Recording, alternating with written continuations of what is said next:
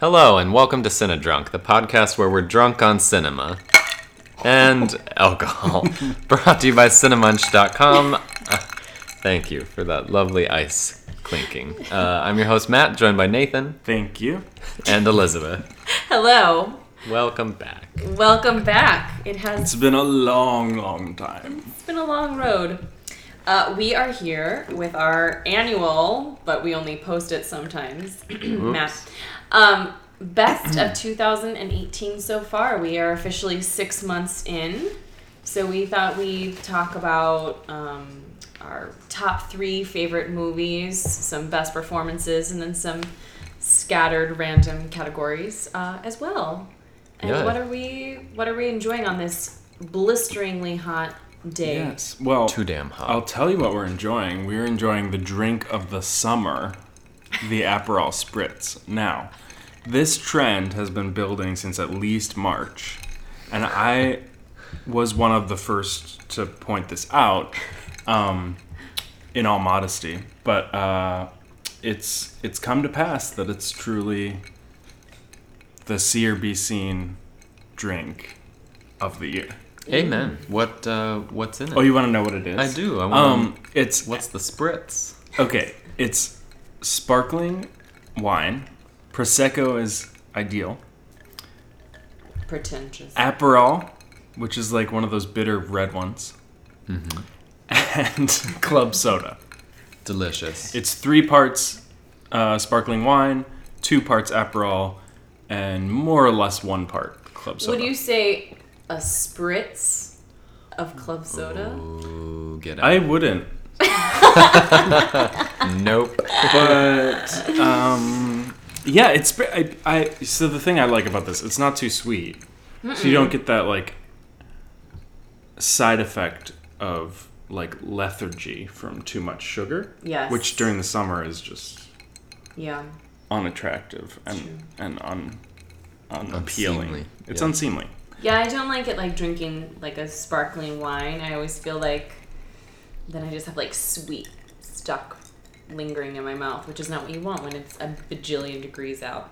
Right, right. Yes, yes, indeed. That was me talking about my very sensitive palate.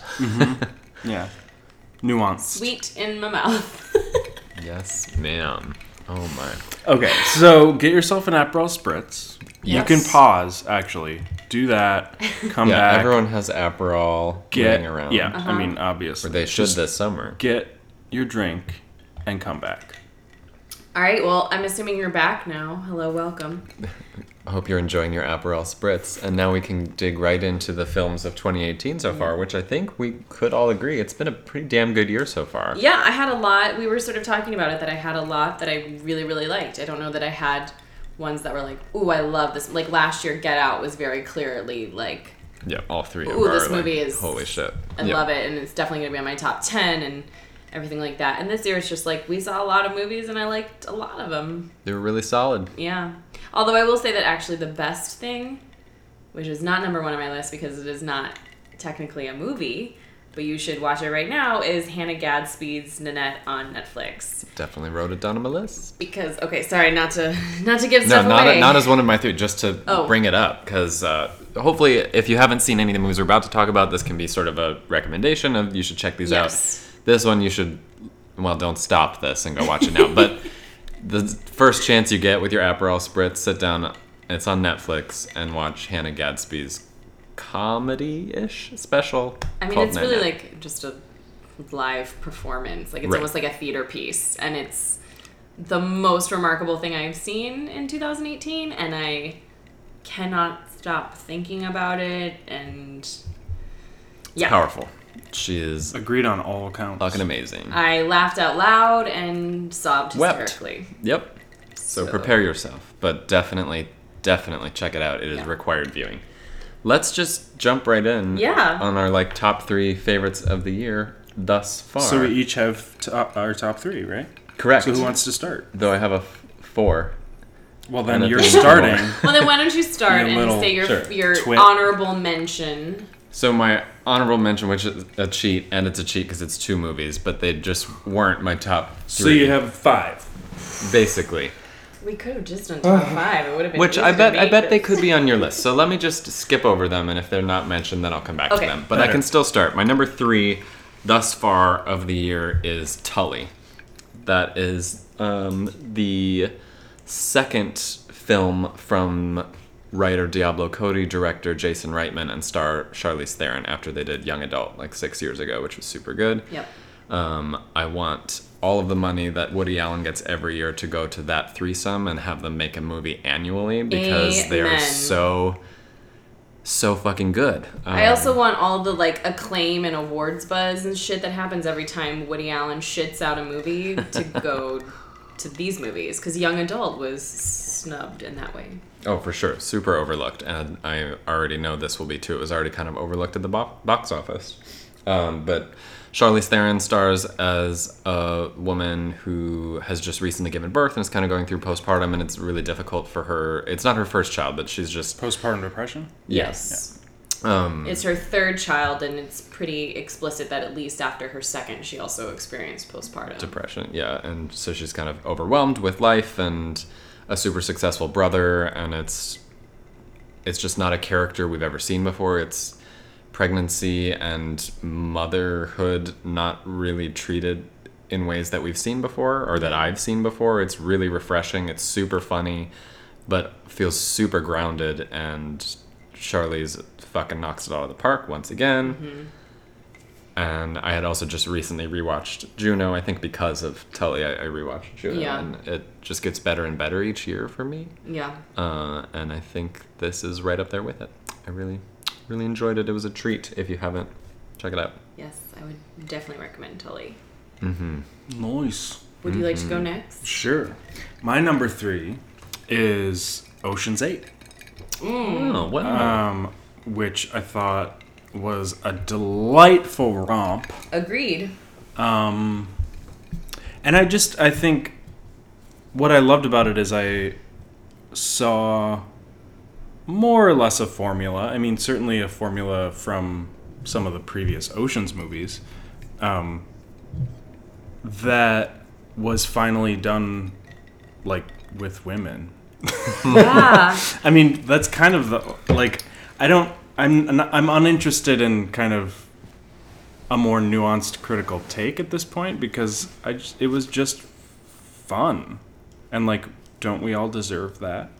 Absolutely. With Yeah. with more relatable characters, us as women and gay men just I don't know, at least for me like I I feel like I understand why those kind of like techie heisty movies are so appealing more so now after Right. seeing it with characters who speak to me more so than Yeah. like you know a bunch of guys Yeah. Mhm. I mean, that So- is one thing that I didn't even like think about when those Soderbergh movies came out because I really liked Ocean's 11 Mm-hmm. because it's slick and stylish and fun and funny and it's yeah, it's like everything Yeah. you want, like a smooth caper. Like who doesn't like those movies? And there's literally one female in that movie, so it's just Yeah. nice to be able to like see women do that. It's also this didn't. But did you know then the second one they add a second female movie, you- well, and then actually, the third movie um, they add another But I female don't character? think any of those female characters talk Oh, to I each doubt other in it. those movies. Well- and I also think like so Ocean's Eight didn't make my list, and neither did Black Panther. Just missed my list.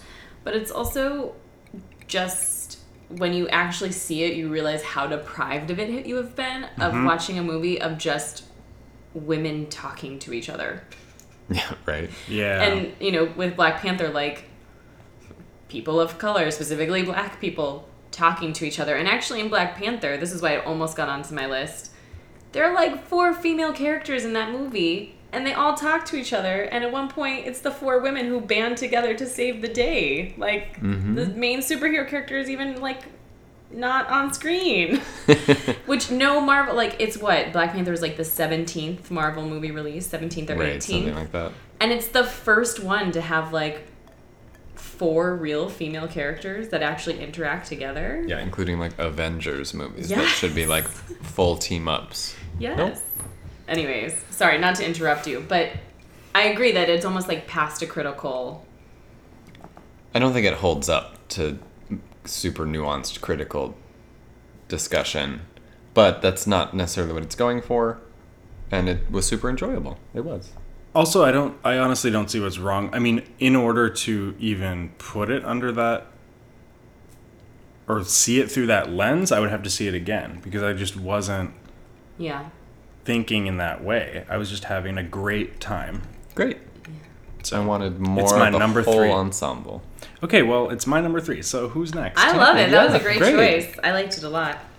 Um, it made my it made my long list of thirteen movies that I all really liked and didn't feel super strongly about leads for most of them.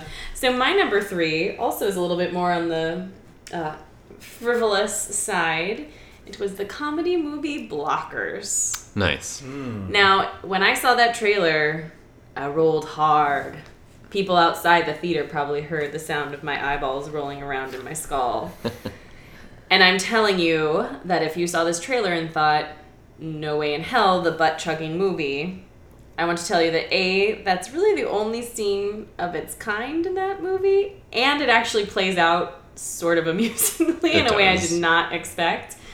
But this is the most like raunchy female empowered comedy I've seen in a long time. It is such a progressive look at female sexuality and the, three teenage girls are given like full autonomy and personalities and perspectives and even the parents' perspectives are like only one of them is kind of regressive and even in that he gets called on it and mm. he has to learn and grow like his daughter holds him to that standard. And then the other two parents reasons for like trying to interfere with their daughters actually have nothing to do with the sexual politics of women having sex. Mm-hmm.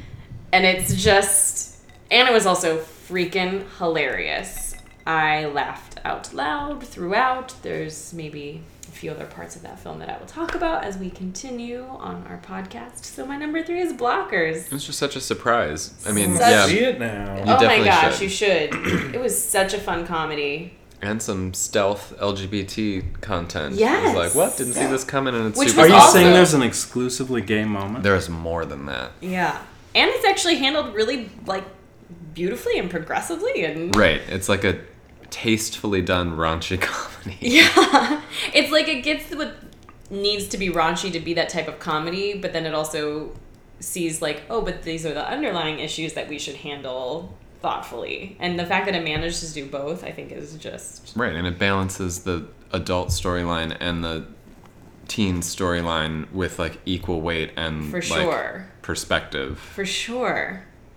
It's a good. It's we, a good. We would be lucky to have comedy. other like adult dramas that give as much thoughtfulness to the stories they're telling. to all their characters. Into all their characters, yeah. for sure.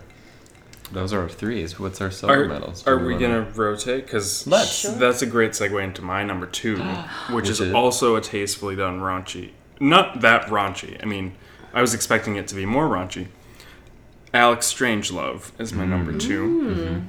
Um, in the great cinema battle of 2018, the gay cinema, the gay teen cinema battle of Love Simon versus Alex Strangelove. Because we have to Let pick it be known, I am hashtag Team Alex all the way. All right.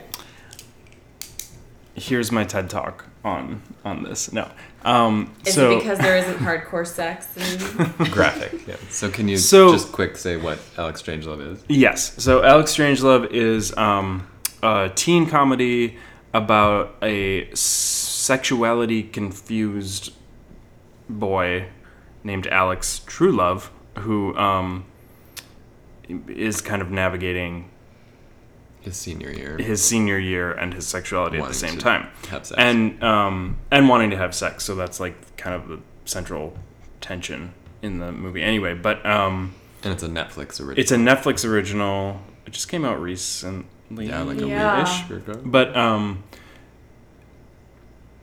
at least Matt described it to me as like in the tradition of Porky's and Or like American Pie. That's what I American heard. Pie. Um, which it's not that level of raunch, but. I see the influence. And again, as with Ocean's Eight as well, I'm just so happy to see somewhat of a formula. Like I never expected to be so happy to see a formulaic movie, but when it's representative of me for the first time, ish, I would say it's even more representative of you, I mean, Matthew. yeah, it is. But um, what I loved about it is that it's it's a coming out story, but in an age where a lot of allies might think, "Oh, we've done the work. Like people shouldn't have to come out anymore because blah blah blah." And gay people say that too, but it, like, no, we're always gonna have to come out. We're not. This is like five percent or less of the population. It's not Yeah. you can't like take that away from us just because the world is more welcoming, which is a great thing, but it's still a struggle and we're it's still an individual struggle. Right. And so I think this movie addresses that in a much more interesting way than Love Simon, which I I did really like Love mm-hmm. Simon. It was in my top 5 for first for the year so far, but um I think it's it's a must watch. yeah, I'd say. it's super good. And now that you've mentioned it, I can just say that my number four was a tie between Alex Strangelove and Love Simon. I think I Oh, your would, team. I would who narrow, no, I would narrowly come out on the side of Love Simon for me. Um, Yeah, I know. I think that's just my more my style film. You Yeah, I know, love a it's rom-com. super broad studio rom com, but I, I love both of them, and uh, yeah, you could totally see the formula in both, and they're very tried and true. Hollywood has done these a dozen times, Mm-hmm. dozens of times, uh, with straight characters, and just the simple fact of Yeah. having the protagonist be gay or on the spectrum of gay is so ex- for some reason so extraordinary and it shouldn't shouldn't be that like revolutionary but no, it is but it is. It's the same For thing sure. I was talking about, seeing a film with a bunch of women in it. Right. Or like the response to Black Panther of actually seeing them, like people of color actually seeing themselves represented on screen. Like it's still sort of revolutionary if you guys get to see ordinary stories. You know, you always talk about it when we talk about queer cinema that they're either like dying of AIDS or Right. You know what I mean? That it's And they're always white until right. Luckily the pat we've had a really great stretch so far. I hope it. I know. it I'm just keeps thinking we also had Moonlight. Heartbeats, and then there was Hearts Beat Loud, which is a release. We Oh, may yeah, talk about Hearts Beat Loud. Yeah, even which thi- had- even just this year. Yeah. yeah.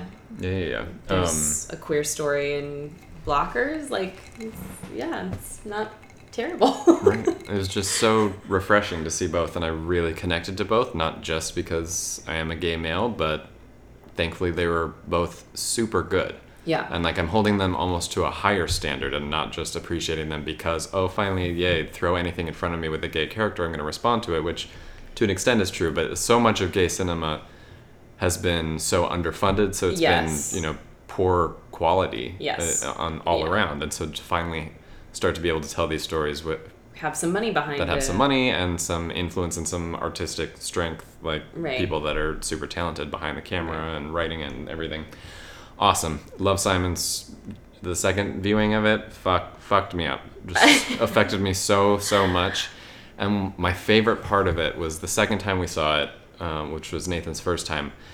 The second it ended, and it doesn't end with like there's not some big romantic ending. It's just the the friends who now include the love interest are in a car and they're like driving off to go do something. They've presumably graduated. It's like their summer before they go off to college. Right. I don't know if I've ever had a feeling that it's so hard to describe, but I just I instantly had a feeling watching that of exactly that summer between graduating high school and going to college, and it had my that was not at all my experience on Yeah. screen, but it was just an exact feeling where it was like there was like a taste in my mouth, a sting in my eye, like every You every back there. single thing Yeah. put me back in that moment and it wasn't like a, oh those were the moments like when everything was possible it was just literally it just put me back in that moment i was like wow the fact that it was able to like put those moods together and just transported me there was like super effective I had that in the scene where Simon comes out to his one friend in the car. Ooh, yes because I was there many times over actually. no, but like especially I remember the first time and it was like my very very very close male friend like came out to me and it was just the two of us and like her reaction is so spot on where it's this thing where you're like A I kind of know. right B, I love you and support you. And C, I don't know what to say because if I say it, I don't want you to make it feel like you're telling me you have a disease or you're an addict, but I still love you because there's no but. It's I love you. I know. I think that's Yep. not you know what I mean. Like Yeah, it's yeah, such yeah. a like weird, which that sounds very like heteronormative to be like let's make a coming out experience about what the straight lady is saying. That's not what I'm saying. But I just Right. thought that that scene was played so well that it took me back to that moment. And Yeah, it was just a super And- good coming of age film, especially coming off of the year of Lady Bird. It was like exciting to have another what I thought was another great coming of age. Right. I'm confused though. Find Is this your number two, or you just No, that was my tied for number four, Alex Strange. you just wanted to tie? After hearing that I was Team Alex, you then just I needed Well, to. then I I, no that- then I knew Love Simon wasn't going to come up in your list, and I don't think it's on Elizabeth. No. So I just wanted to I while we were on the topic. And I think that I'm both just movies, I haven't seen Alex Strangelove, which I do actually really, really want to see. But I think that like Love Simon and Alex Strangelove are worthy of more discussion, even if it's not number three. two or one absolutely, on this absolutely. list. But who's next for number two? Um, it doesn't matter. it doesn't matter. Uh, my number two uh, is uh, I don't need to talk about it that much, just because Pixar is good every Oh. single fucking time. Is Incredibles 2. yeah. I don't even know what to really say about it. I really do love. For a while, I used to say The Incredibles was my favorite Pixar. It's it's not anymore, I don't think. But they just every time they announce a sequel, besides the Cars movies, which can all just be burned, and that's fine. I'm like, why? Don't ever do it. And then Toy Story 2 was even better than the first, I think. Yeah. And then Toy Story 3 was even better than the first or the second, I think. Incredibles 2, so effing good It was great. It was really fun. all of i mean they just do everything so well the heart is there the like the action is pointed humor the action is so good it's you The know, way they play with their powers. Jack Jack is a star. amen My holly girl hunter is Holly and craig t nelson as your leads Yeah. i mean Sarah yes, Vowell please. doing my like is that violet Violet. yes yeah yeah For Who, I mean, I love Holly Hunter, but I think Violet is just my favorite character in The Yeah. Incredibles. I love her so much. Which that has, well, that had a contender for favorite. Actually, had a couple contenders for favorite scene mm. in the movie. Um, yeah, it was great. For people who haven't yet seen it, is it set it's years set like in the future? no, it's is set it, like right almost immediately after the events of the first film Yeah, so it's not like one of those r- almost They haven't aged up where the- they the children. yeah, it's No, no, like no, the next yeah. generation. no, it's literally like the Aha. minute after the first one ends. Because I think doesn't the end of the first one start with the underminer or whatever popping up, and then the family being like, "Let's go fight Yeah. crime." yeah So it picks up with that battle right there. Um, my number two is Annihilation, mm-hmm. which is I don't even know how to talk about Annihilation. How Yeah. It's- That's, mm, yeah. sort of about grief and ourself and it's a lot It's a lot. Like I. but it's also it- pretty it's- simple yeah, it's both like a meditation and pretty straightforward, but it's Alex Garland. I, you know, Ex Machina was my number two of two years ago. And Ex Machina started probably at my number five, and then on subsequent rewatch moved up. So I'm really curious to rewatch Annihilation because I have a feeling I'm only gonna like it even better. But uh, just so many like haunting beautiful, disturbing images oh it's gorgeous and imagery. Like his his sense of mood and place is so specific and clear, which I feel like a lot of filmmakers aren't that great at. No, and I feel like that's what he prioritizes, which I love because like he, it's a series of books that I guess he read them all once and then wrote the screenplay based off of his memories and his emotions Yes. of what the books made him feel. Yeah. I love that. I Yeah. Book purists probably hate that, but I love that. Yeah. Love that. It's an adaptation. It's not Yeah, it's a different medium. yeah. Right, I love which it. is is what it should be. Uh, this is another film that it was like a cast of almost all women, hmm except for um, Oscar, Oscar, Isaac, Isaac, and, and, he's I'm like, invited to the party every time. yeah, he's he's always welcome to come over. hmm I just want to be really clear about that. Oscar Isaac, you are always, Always welcome, welcome. to come over. Uh, yeah, I just I loved it. It was like being transported into a different dimension, not A even shimmer, place, like you will. dimension. Yeah. Um, and I thought I can be sort of hot and cold on her, but I thought Natalie Portman was really great. The whole cast was phenomenal. yeah. and they're just images and fe- I mean, it's interesting that you say he wrote the screenplay then based on how like he felt and the images he remembered from the books because that's how I feel about the movie, which is like Yeah, for just sure. specific emotions and images and memories. Definitely images. Yeah, yeah, yeah. Yeah. So that is my number two, Annihilation. For sure. Well, Um, that's my number one Oh well, of the great. year so far. Great, there you go. It's also my number one. I thought so. Really? Yeah. yeah. Oh, my number one is Deadpool 2. No, I'm kidding. Deadpool 2, a movie we I have did not not see. seen that movie. Um, my number one has been discussed already too. My number one is Tully. Nice. Ah. Um, I mean, Matt, you already spoke about it. I kind of didn't just because I knew it was coming up on mine, but yeah, it's just a different portrayal of motherhood in both its like tediousness Mm. and stresses, but those stresses, like I think about like the Bad Moms movies. Mm. where it's like we just need to go out and party and what does our life become? We're sad women and we need to be and like none of it actually is about like pitying the character or being sad and sort of i don't want to spoil it. It's weird to say that this movie has a spoiler but i would say like go in not knowing just so you can be sort of carried on the emotional journey that the film is taking you on. So being as vague as possible the film comes out in this like really um like this really powerful thing about how life may not be what you expected it to be when you were young hmm but it doesn't mean it doesn't have worth and there's beauty in what you become and Yeah. that's sort of for all that she's going through she realizes the beauty of her life which is kind of the journey she on she's on which is not what i expected that movie to be because that's No. not a journey that we ever see like it's always something to be overcome or it would just be a rumination on the disappointments about her life and it's not that I don't know. It, it was a portrayal of motherhood that I have never seen before, and that is another movie that has just really stuck with Yeah. me. And none of the three of us would know what motherhood is, is really No, like, other than no, knowing no. cats. But it was definitely something where watching it, it's pretty. It feels pretty grounded and realistic in, in its depiction of just some of the day to days or intricacies of of having an infant. Yes, Where and can- two other children, and two one other children one of whom seems like he's maybe on the autism spectrum. Right. And it definitely seemed like something where I could sense in the audience people who were mothers were like, "Oh, yes, we get it. Yeah. not this actually kind of beautiful?" Yeah. And then those of us who do not want children being like, "This is pr- this is I do not want this." This is reaffirming my choices. I bless you for doing it. I can see Yeah. that it is a powerful, loving thing to do, but no thank you.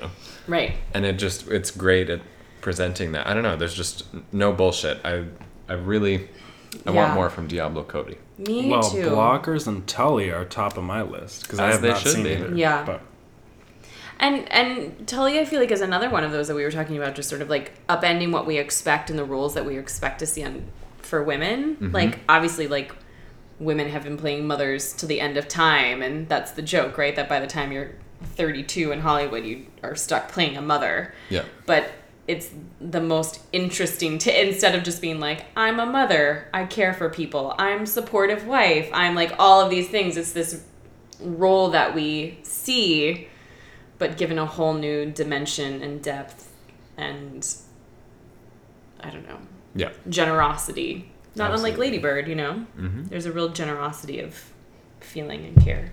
For sure. Well, while we're on that subject, y- yes, were you? I just had some other things to say about Annihilation. My- Oh yes, my please. Your number one, which is just Our that number one. I think what. Well, first of all, it's far and away my number one. great, Um, awesome. It, uh, I mean, it has plenty that reminds me of Arrival from a couple Mhm. years ago, Mhm. two three years ago. Um, I can see that, yeah. but I think the biggest thing for me is that it, like the whole point of the movie seems to like be to shift you out of your comfort zone like for me it was like a soul shifting movie like co- Mhm. like contact when i first saw it Mm. Or arrival that it's an existential philosophical For sure. sort of there are those themes there so you end up thinking about what what it means to be human, what it means to be alive, etc., etc. But I think specifically there was a lot of like body horror mm. in this, and so it not only soul shifting, but like body, just like that. I mean, I'm going to watch it again at least one other time because there's just so much to unpack. But I think th- its ability to create a literal out of body experience Yes. is astounding to me. And I watched it on a laptop on Netflix in a little tiny room in Costa Rica on the like second night of my homestay when I Brag was there alert. for four weeks. By the way, no, That was in but no, but like it was, it was also that probably helped it in my sure, set the mood. Right. yeah because I was already out of place Yeah. Sure. and the whole movie is a little bit of, like being in going into the shimmer is definitely like being somewhere you're not really supposed to be. Right. Mhm. So anyway, but it it was just and and also the the score like there was the like mm. weird twangy country Loved score. it. was a it was genius. Yeah. And I have to watch it again to kind of like articulate exactly why, but it worked. Which is another thing, like Alex Garland, like clearly, I mean, I'm gonna give him credit for this, but he seems to really consider music when making his film, and like it seems like it must be like a real collaboration with whoever is scoring his films because the music in Ex Machina is so good and so effective and sort of mechanical. You know what I mean? Like it not only is it effective, but it's like it's also of a piece with the rest of the the visuals of the film and the themes of the film and I feel like it's the same thing with this film where the the music is kind of earthy and discordant and in the same way that the the shimmer and the film and the visuals are earthy but discordant. Do you know what I mean? It's like a real a real marriage that seems very thoughtful and intentional. yeah. For sure. And a great ensemble. Great ensemble. Yeah. All right, well, should we move on to some best performances? Let's. Yes. Um, cuz this first one, cuz we should start with the best category, Yes. right? Let's do it. um, was a real barn burner and that like I could make my best actress top five already just from Yeah, the I could first. come up with the Academy Award nominees for Best Actress Yes. from just this first half of the year. and not like I'm throwing in this person because there haven't been enough, but like genuinely, if these were like the women who made it to the end of the year, I'd be like, this is a strong year for female performances. For so sure. let's talk about best actress. Let's. Who who did we all pick? I'll st- I can start. Great. Um, I after having many runner ups, ultimately with went with Toni Collette So did I. for Hereditary. Yeah. Well, I was back and forth, well, between like at least Yeah. five different people, and I was like, you know what? I just, I have to go with Toni Collette. just what the the task she is given is so gargantuan and she nails every single moment of it i think. Excels. Like, she is, she is doing such good, committed, professional work yeah. at this character and in each scene selling it as you know just perfectly f- for just what that character is or what she's doing that the like genre switching of it like it's a it's a straight up horror. It's thriller. It's like a psychological Yep. thing it, it it can we can read all of that it all feels of a piece because right she because she's just doing such fucking layered amazing work i also think you know how when we talked about the show big little lies i said that the scenes with nicole kidman and her therapist should be shown to like every acting student ever because it's a goddamn masterclass. Mm-hmm. I want to add in Toni Collette's. She gives a speech at like a group help group support meeting, Mm. like a grief support. a grief counseling support counseling Yeah. group. Yeah, yeah. yeah. I want to just do her speech there, and then the scene at the dinner table. oh my god I like. that fucking face on your face uh, It is so masterful. It's Yeah, so yeah. masterful. Oh my god! Like yeah, I think we all had the same reservations about the film as a whole. I'm not sure if it nailed its ending, but it's so unsettling. I think we mentioned this is Hereditary. Is yes, what we're I talking did. about. Yeah, Okay, good. said Toni Collette for Hereditary. But Dame Toni Collette, as I have Cinedrunk has now deemed her, Yeah. the Dame, back in Sixth Sense form. Yeah. Yeah, I mean, it feels like she finally was given a role that is worthy of her. Right. like she's just usually, you know, triple X. Return of Xander Cage did not require of her what her abilities are able to produce. Is that a move? Is that a real move? It It is. And she is. that and she's sadly in it. wow. And and she just for, to bring it back to Diablo Cody was the lead in United States of Tara, a Showtime series created by Diablo Cody. Yeah.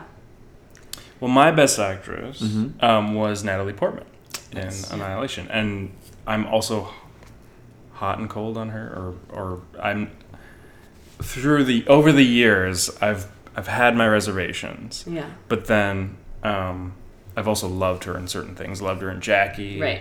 But I love her in Annihilation, particularly because she's a little more. eh, The character really is more internal in some ways, and because she's kind of putting on a brave face the whole time, Mm-hmm. I guess. So the the what she communicates under that like veil of having to be strong to get through this surreal fucking experience Yeah. that makes no sense Yeah. to anyone um, is pretty cool. I'm also just sort of maybe a little bit in defense of her. I'm curious to see where Natalie Portman goes as an actress now that she's finally getting to sort of an age, and also it seems like a stage in her career where she's quite choosy about what she's taking, mm-hmm. because because of the way she looks and where she got her start. She is so often infantilized in movies. Like she's mm. kind of like Yeah. Yeah. the baby girl. Even as an adult, she's got that sort of thing. Closer. yeah.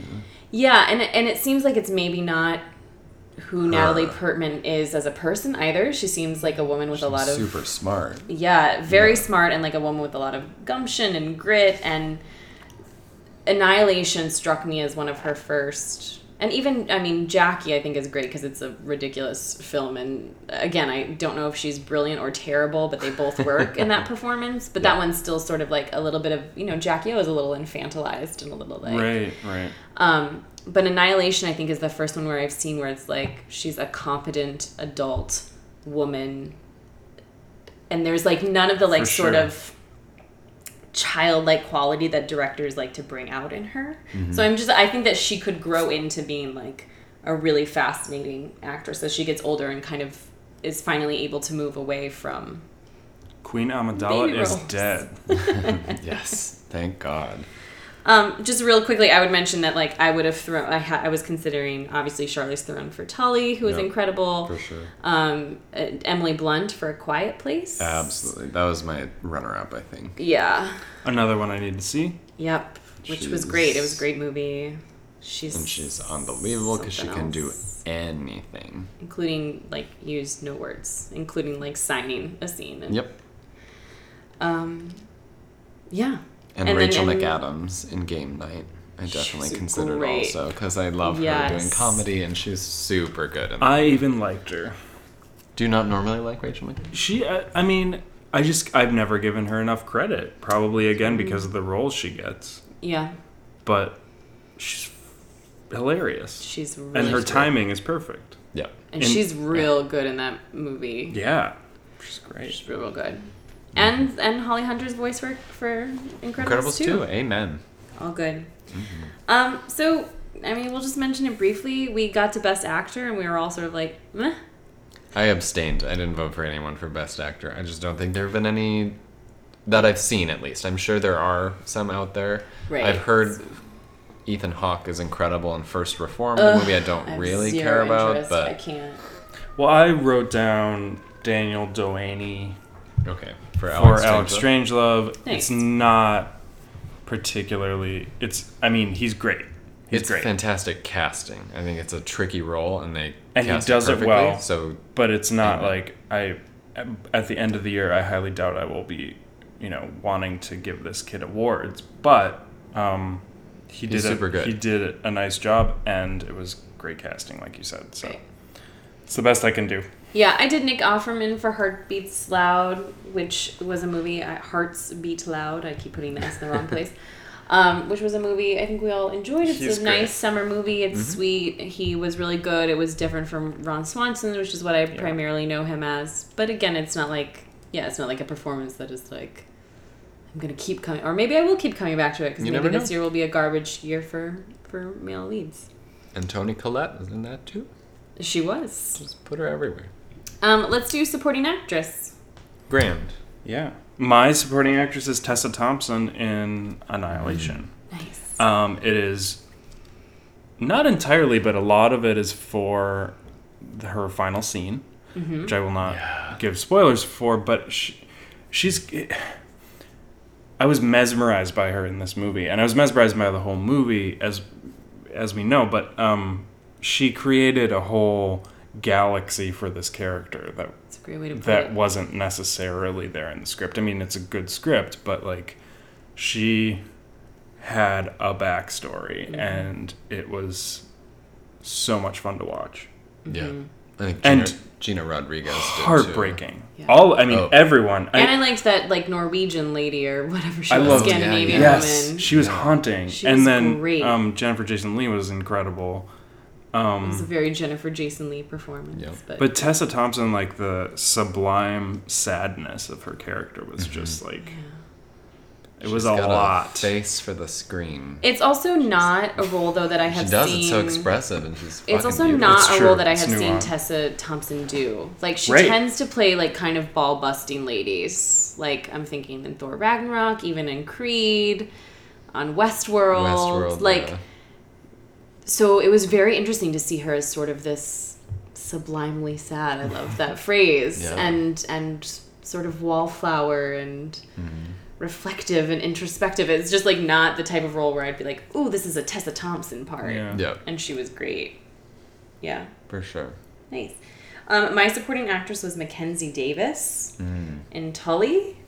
Um, speaking of like a face for the screen, not even so much. I mean, her obviously her face is great, but there. uh, no, I just mean it's The not. butterface. But um, she, uh, she could be someone who like if you look at her, you're like w- she's a skinny blonde, like conventionally attractive woman. So that's why I mean like not necessarily her face, but she is such a magnetic screen performance Such energy. Yeah. and has such energy and that's exactly what her she plays the titular character tully and like that's what that role requires is she's like a little mysterious and aspirational and i don't know i thought she was so great it was i mean it was really a duet that film between her and charlize with some other great performances on the edges but Is it a mother daughter like No. Charlize and Tully? No, No. Okay. she's the She's like, the night nurse. who comes to Ah, help. so The Charlize nanny. is the one who has it.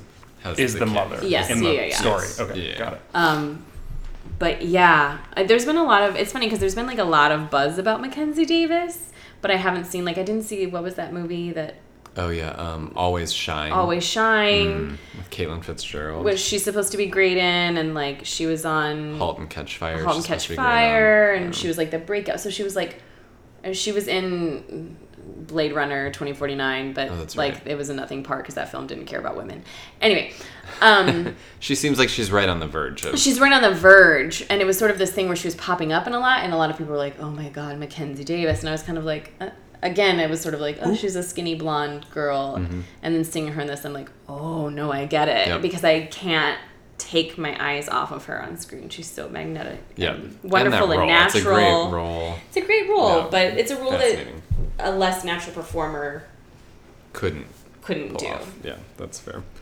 Uh, well, my supporting actress, I had three that I. It was a coin toss. I ended up going with Jennifer Garner in Love Simon. It's Great. not a like fully. I mean, it's it's a big budget studio rom com, and she plays the mom of Simon. Like she doesn't have like a full meaty arc, lots of scenes.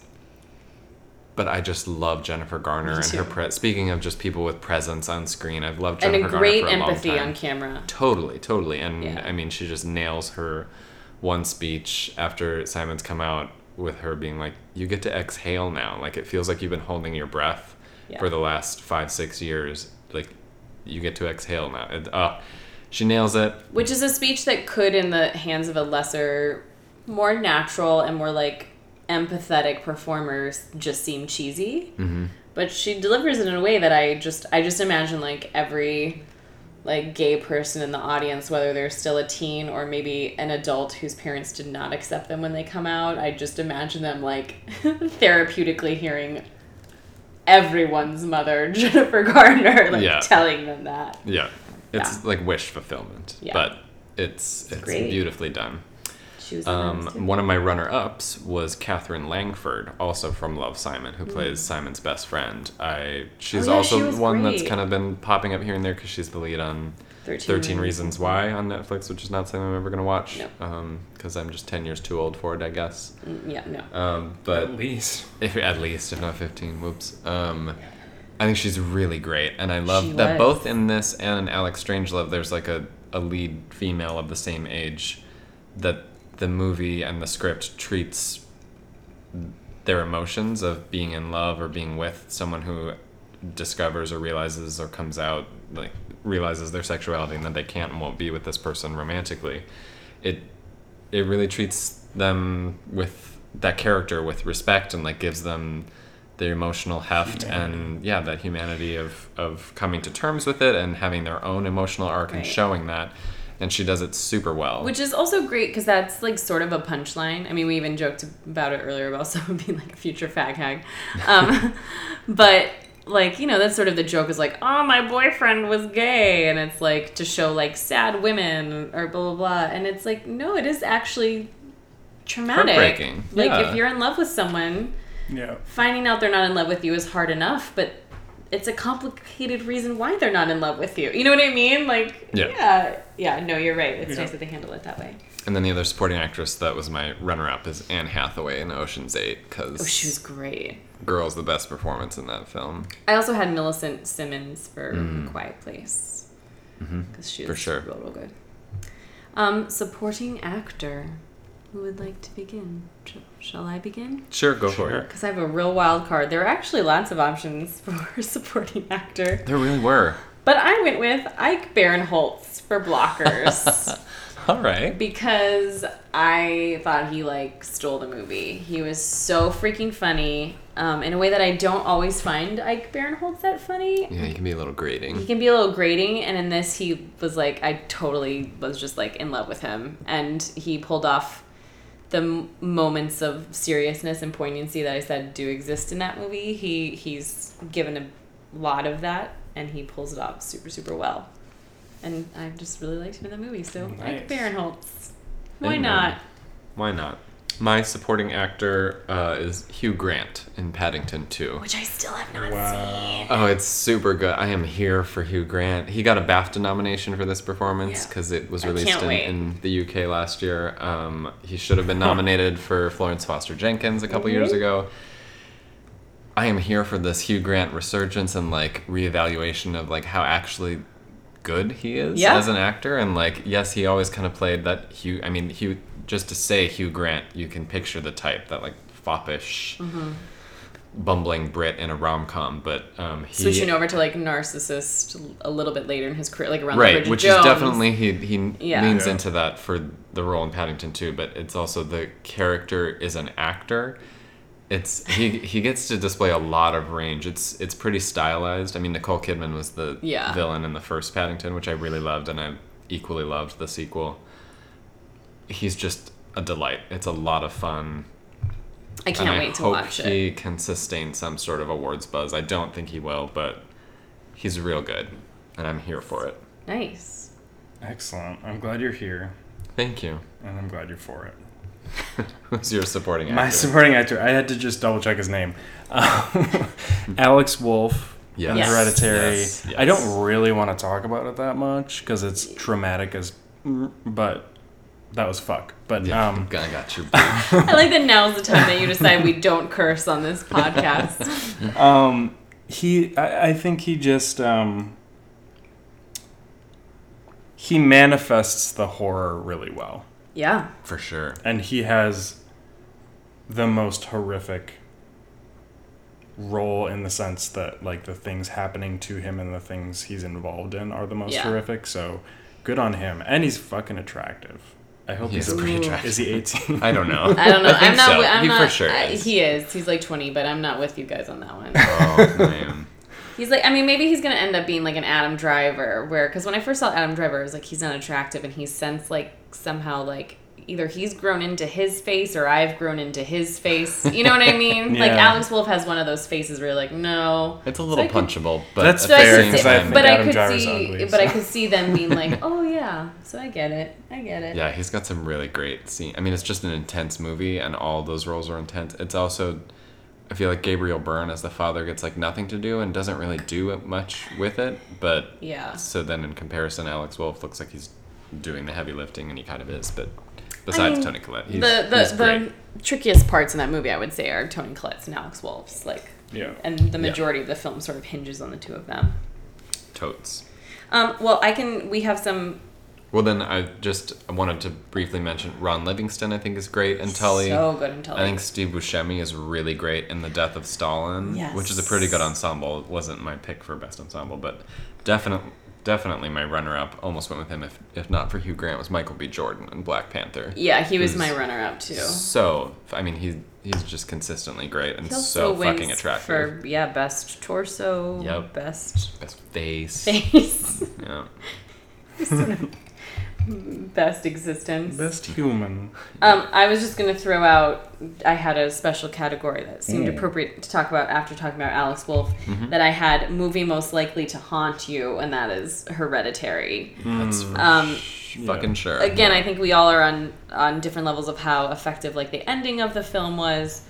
But holy shit, there are some things that happened in that movie that I have not been able to stop thinking about, but not in like a good or profound way, but just in a like I think about them and then I feel sick to my stomach. it's hard to shake and I, I do appreciate that it it's it all feels like it's in service of having an artistic statement rather than being like we're gonna throw this in here because it's a horror movie made Oh, to shock sure. you Nothing So nothing about it feels gratuitous shocking in that way. right Yeah. Um, do you have well while we're, we've been talking about Yeah. um, performances do, do you have an ensemble of the year I do, and while I we had just mentioned Michael B. Jordan, mine's Black Panther. I mean, Yeah. what a fucking cast! Yep. and they're all selling it and elevating. It, it was still just a, sh- a Marvel superhero movie that I'm just by nature sick of it at this Right. point. But it they are all bringing their A game, and that's why it's about to cross seven hundred million dollars domestic. It's definitely been my favorite Marvel movie in some time. Although actually this past like not calendar year, but year has had good ones between Spider-Man: Homecoming, Thor: Ragnarok, and And Black Panther. Black Panther. Yeah, yeah. those are all ones I thoroughly enjoyed and like will watch again. Um, and yeah, amazing. And um, Letitia Wright was on my on my list for supporting Sure. actress because she was really really great. But yeah, Totes. it's a good ensemble. My ensemble, I went with um, the ensemble of Game Night Yeah. because I love a good comedy ensemble, and I liked that movie a whole hell of a lot too. Jesse Plemons. I would have to Yeah. agree with you Yeah. on that on the ensemble award. And yeah. and it's just a reminder too that like in these big comedies, so much lives or dies on the ensemble and them all knowing exactly what movie they're in and exactly what the tone is. And I feel like so often nowadays. It it doesn't happen that way. Like p- performers are operating on different levels and in different movies, and then it doesn't feel like a cohesive piece. But the fact that they're able to have that one giant like Fabergé set Egg, piece yeah. with basically every character, like they're Yeah. all really operating within the same film. Yeah. Um, Billy Magnussen is like a but, himbo. I, yeah, yes, please. and uh, the what's her name? Sharon, Sharon Horgan. Horgan. Yeah, she's great. Really fun comedies this year I mean, I between I hope Blockers that and gets Game a Night. sequel. I'm excited for a game night Yeah, sequel me if it happens. Me too. Uh, did you have an ensemble? Uh, I didn't have one before, but I was about to say game night. Great. Perfect. Yeah. Perfect. Um, well, I have just another like this is kind of performance based and ensemble based, a special category which is called worst waste of Thandie Newton. And that would go Oh. to Solo, a Star Wars story. Yeah. Why You did saw it? Yeah, We man, did, I yeah. saw it. oh, yes, we did. I just thought everyone decided not to. I mean, No, basically. we saw it, and I don't remember much of it. But what I do remember is Why are you gonna waste Thandie Newton like that? Like waste, waste. waste, waste her. Uh, she would I have been hope a she got a way good more. paycheck. I hope she Right, got a I good hope so. paycheck. I hope she bought like a summer home with it. Yeah, because. Because Thandie Newton's real good. And I was like excited. I was like, oh, okay. And her and Woody Harrelson, I was like, I'm, I'm into this maybe. And then no. And Bye. she had like one scene where again I'm like it was just like on Westworld where I'm like you have so little dialogue and you are doing so much with your eyes right now and your face and you're telling me a whole backstory and a, a whole interior self and then she I'm spoiler alert because honestly who gives a fuck about Solo she dies mm. unceremoniously of course. so that's my worst uh, waste of Thandie Newton I have a special category, great um, which has no good place that's not awkward. So I'm going to put it in right Wedge here. it in. It is um, best movie for if you want to like the new show Pose, but you don't actually like it because it's not good. um, sorry, I've been trying. I'm trying not to say anything out loud about Pose negatively because I know a lot of people really want it to succeed Yeah. for good reason. But it's Ryan Murphy, so of course it's bad. Anyway, anyway, whatever. If you love Pose, that's excellent. Please keep watching it. But also track down Saturday Church, which is, at least as of this recording, it's on Amazon Prime. And um, it's, you know, the the the um, relation to Pose is obvious, but if you if you see the film, but it's another um, gay storyline or queer storyline, um, and I think it's a movie that a lot more people should see. So put it on your list. nice It's on my list. As long as we're doing weird categories that won't really fit anywhere nicely and sort of with a like queer bent. Mine is most confusing of my Kinsey scale number, Oh, Okay. Yeah, yeah. and that would be Cate Blanchett yeah. in Ocean's Eight. Seriously, I mean, maybe this I is sharing feel ya, too much honey. with you, dear listeners, but like I'm pretty solidly. What is it like a one two Zero. Zero. Zero. would zero? be- So I'm probably like a one. Yeah. like which is not in any way as we've discussed before uh, like i'm not trying to be like no homo i just genuinely like i can recognize when a woman's like beautiful and like love them or even like like looking at them on screen but never in like a you're making me feel like tingly cate blanchett in her pantsuits i think it's just cate blanchett because cate blanchett and carol cate blanchett and thor ragnarok anyways cate blanchett threw in my kinsey kinsey number way akimbo I like that. As well, she's so Mine too. She's hot, She's and I'm a hot. six. Is. yeah and you're a six Yeah. But like, if you find yourself in a ski chalet with Cate Blanchett, it's, it has nothing to do with the movie. But like, Right. if you found yourself in a Swiss chalet Oh, things would happen. with I would want sparkling wine for two and a hot tub. A couple things Aperol spritzes. Like I just like to really think that like in this world of division that we live on where we can't agree on anything, I would just like for us collectively as a nation and as a world to come together and say I would do Cate Blanchett. Like I just feel like I feel like the next time you go to a march, your sign should just be a collage of Cate Blanchett that just says like, "Let's agree on one thing. We would all do Cape. We would Blanchett. all do Kate Like Blanchett. just with consent. with Well, consent. Well, yes, yes, yes, yes, Yes. of course. Of course. come together. Well, we're not necessarily objectifying, but talking about hotness, I have a Yes Daddy award, and that goes Oh. to John Krasinski. Just in general, but also in A Quiet Place. Yeah, no, I'm Oh, with he's you. in a movie. Okay. Yeah. I'm with you. No, That, or just in general. But that that, beard, beard. yeah. Ooh. I you and I are really on the same page on this. And the second we got home from A Quiet Place, Nathan was in Costa Rica for weeks. I watched like 12 episodes of The Me Office. too. Just being like, I do fucking love John Krasinski. He's pretty basic, but I love John Krasinski. He- And A Quiet Place was great. Good It's for great. him. And I'm he, excited yeah, for another he was film an from him. excellent director. Oh, he directed it. Whoa, Yeah. that's even Yeah. hotter. Yeah. Right? Mm-hmm. Talent is hot. Yeah. Hence Alex Wolff. Yeah. Yes, Daddy. No, Yes, that's Alex Daddy Wolff. Award. I love it. All right. Well, now that we've done, do we have any more weird ones? That, Oh, sure. I have just a, a for it. please utilize her more often and better uh, as Andrea Riseborough. And she was used well in The Death of Stalin. yes. And I love one of my one of my favorite tweets Oh of the last gosh. few months Yes, is like for a disturbing evening, just Google search and Google image search Andrea Riseborough, and you will be confused as fuck because she looks different in every Every- photo, every movie. Like, no wonder she can't like get starring roles because no one can know who she, She is. She's know- like the opposite Sienna Miller. Like, I Yes. always know it's Andrea Riseborough, Right. And I fucking love her. I think she has such presence, both on stage and screen, just in Right. general. I want her to But be yeah, like if a sketch artist came to me and said, "Describe, Describe- Andrea Riseborough," Yeah, I'd be like, you know what? I can't. I'm sorry. It's and I'd Um, probably just end up describing her in, um, God, what was that stupid Tom Ford movie from last year? Oh. Nocturnal Animals. oh god. where she yeah, was literally yeah. the only thing I felt okay about about that movie, just Just because her she had the costuming. crazy like wig and yeah, costume like and caftan or whatever. Yeah.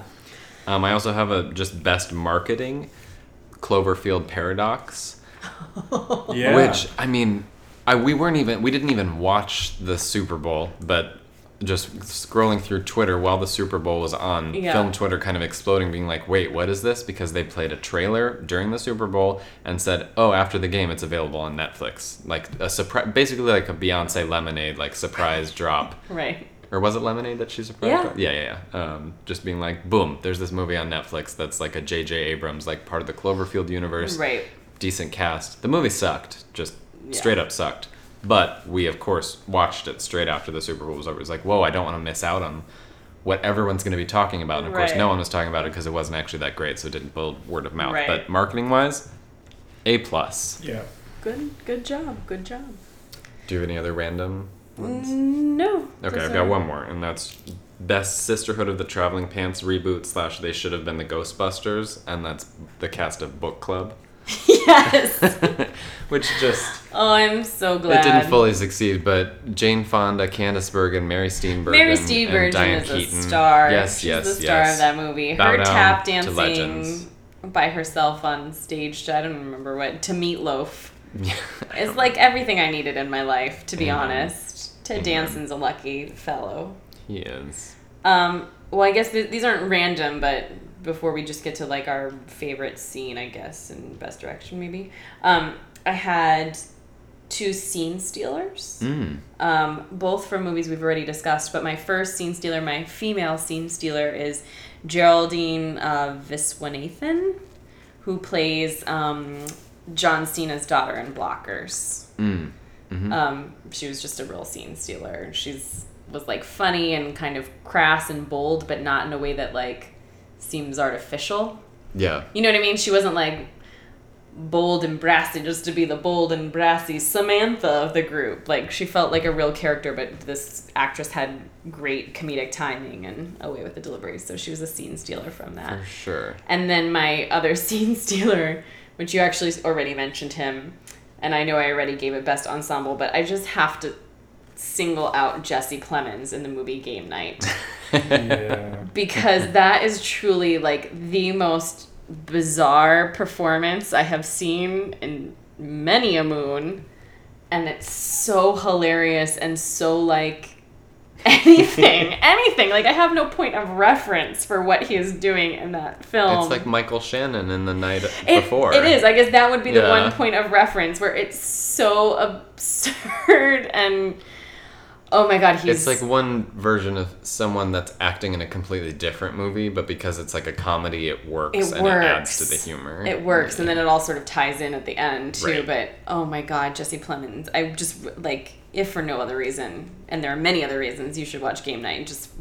to see like one of the most masterful, bizarre comedic performances I've seen in some time. For sure. Very quick shout out to scene stealer Joanne Rogers, um, wife of Oh. Fred Rogers. Yes. Yes. Um, in Won't, Won't you You be my Won't neighbor? Be Neighbor. The Mr. Rogers doc. She's yeah, the treasure. The June Didn't Squibb love of the the, movie, real world. but she As was in June Squibb incredible. isn't in the real world. Yes. Right. Anyway, Amen. But she her. is sort of every June Squibb character come to life. yeah. She is. Yeah. She's a delight. Um, at this point in the year, um, I, we like doing these because it feels like more manageable. Like we don't have to do a top ten list once we've seen like a hundred movies of the year, so Right. it's super nice. But there's still lots of things that we haven't gotten to, so we usually have like a sorry to have missed it. I was sorry that I wasn't able to catch yet, Disobedience, the movie with the Rachels, Oh, yes. Mm-hmm. Weisz and McAdams and Alessandro Nivola. It's Sebastian Lelio who directed Gloria and A Fantastic Woman. Mm-hmm. So he's always given like catnip parts to actresses. Amen. I'm really excited to see that. Um, I was bummed that we didn't get to see I Feel Pretty or Life of the Party. The like Oh, yeah. studio comedies, the Amy Yeah, yeah, Schumer yeah. and the Melissa McCarthy. I'm sure they're not great, but Although I have heard, like, I have a feeling if we had seen I Feel Pretty, that Michelle Williams might have made it Oh, onto yeah, our. yeah.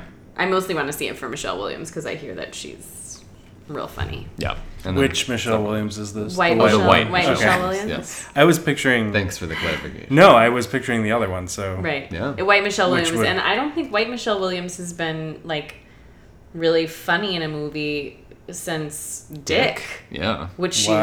she's great in. I love that movie. I love that movie too, but I just, she hasn't really done comedy at all. So I'm excited to see that at some point, just to see. Manchester by the Sea was not her take on comedy. No. Hmm. Yeah, there are plenty of others, but hopefully we'll we'll get to them before the year ends. Yeah, I added Str- Alex Strangelove after you guys talking about it because I knew that that was on my list, but I have not yet had a chance. Yeah, and now what what's the one you just watched? Saturday Church. That's on my list. Yeah, and A Wrinkle in Time is still in my uh, is still on my list. I know that it is un- pretty much universally med, like meh. but um, Yeah. I'm excited to see her vision.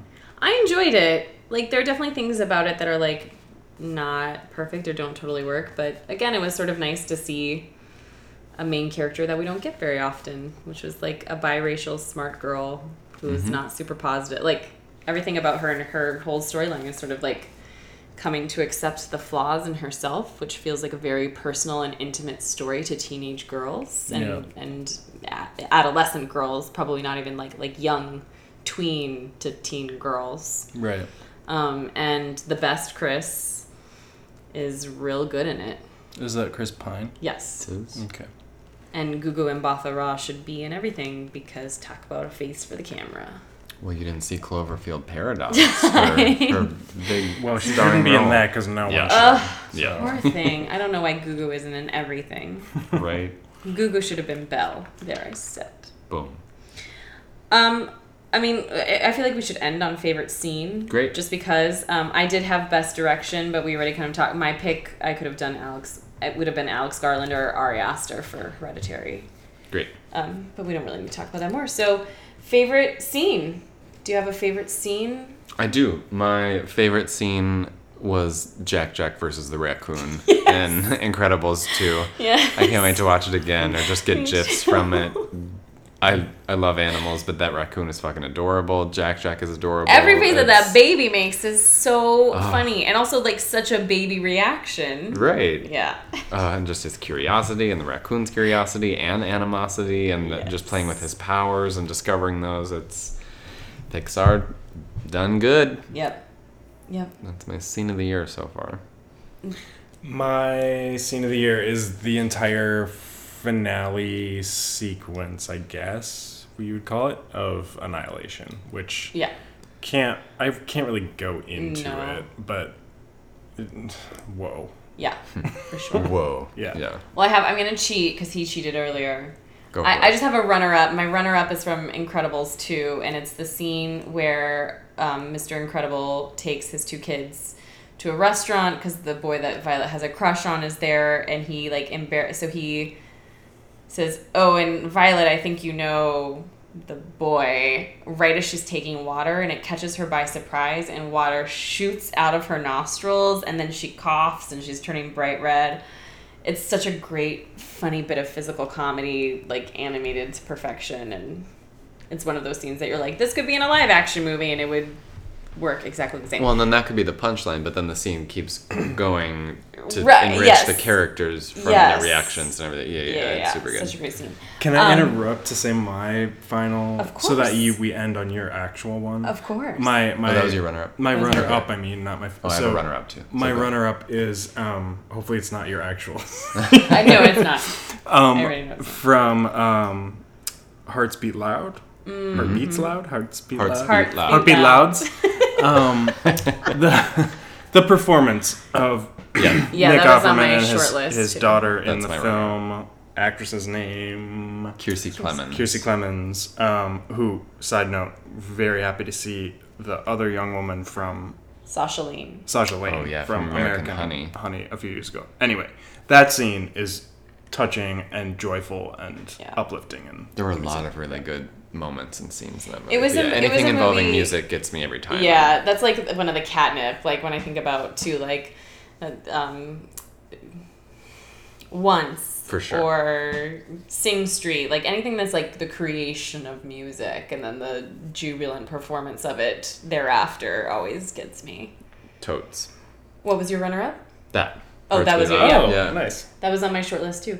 Um, the final is my favorite scene. It's from Blockers, and it is a bit of extraordinary physical comedy from Leslie Mann, where essentially she is in the room where her daughter and her daughter's boyfriend are going to have sex.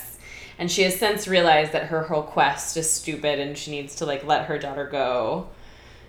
And she's trying to sneak out of the room.